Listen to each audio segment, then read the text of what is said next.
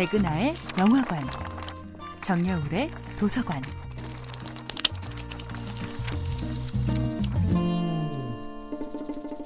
안녕하세요. 여러분과 아름답고 풍요로운 책 이야기를 나누고 있는 작가 정여울입니다. 이번 주에 만나보고 있는 작품은 제임스 매튜 베리의 피터팬입니다. 피터팬은 결코 지루함을 모르며 미래라는 낱말이 주는 공포 또한 모릅니다. 피터팬은 부모에 대한 반항심으로 똘똘 뭉쳐 가출한 문제아였습니다.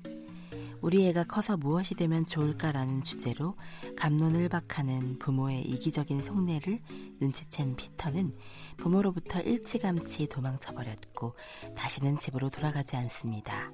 자신이 미처 이루지 못한 꿈을 자식들에게 투사하는 어른들의 이기심을, 자기 뜻대로 아이를 조종하면서도 그게 다 널 위해서야라고 주장하는 어른들의 표리부동을 피터는 견딜 수 없었던 것입니다.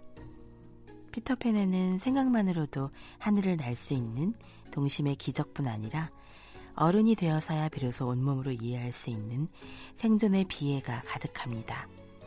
호크 선장이 결코 누군가의 남편이나 아버지가 될 수 없는 외롭고 상처 많은 영혼이라면, 웬디의 아버지 달링 씨는 새 아이를 먹여 살리기 위해 고군분투하는 가부장의 책임감으로 피터팬이나 네버랜드의 환상 따위는 비집고 들어갈 틈이 없는 인물입니다.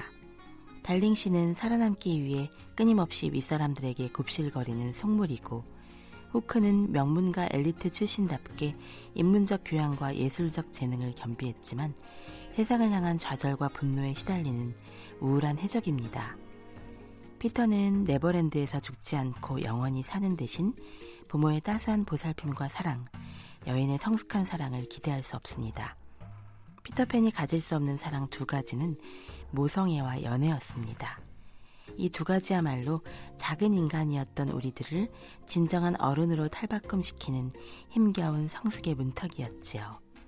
어른의 해석에 저항하는 아이들, 평화롭고 단정한 세계의 일원이 되기를 거부하는 장난꾸러기, 어른들이 공들여 간신히 만든 세계의 퍼즐을 일단 앞뒤 따지지도 않고 엉망진창으로 흐트려 놓는 아이들, 이 아이들의 원형이 바로 피터팬이 아닐까요? 자신들도 언젠가는 어른이 된다는 것을 아직은 생각하고 싶지 않은 아이들, 수수께끼 같은 아이들의 원형, 그것이 바로 끊임없이 영화와 애니메이션으로 다시 만들어지는 피터팬의 마르지 않는 상상력의 원천입니다. 정여울의 도서관이었습니다.